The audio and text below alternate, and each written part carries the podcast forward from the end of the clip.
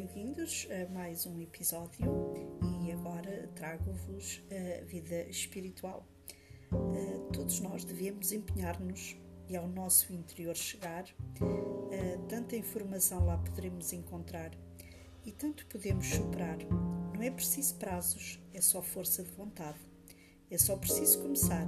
A eternidade lá à frente está.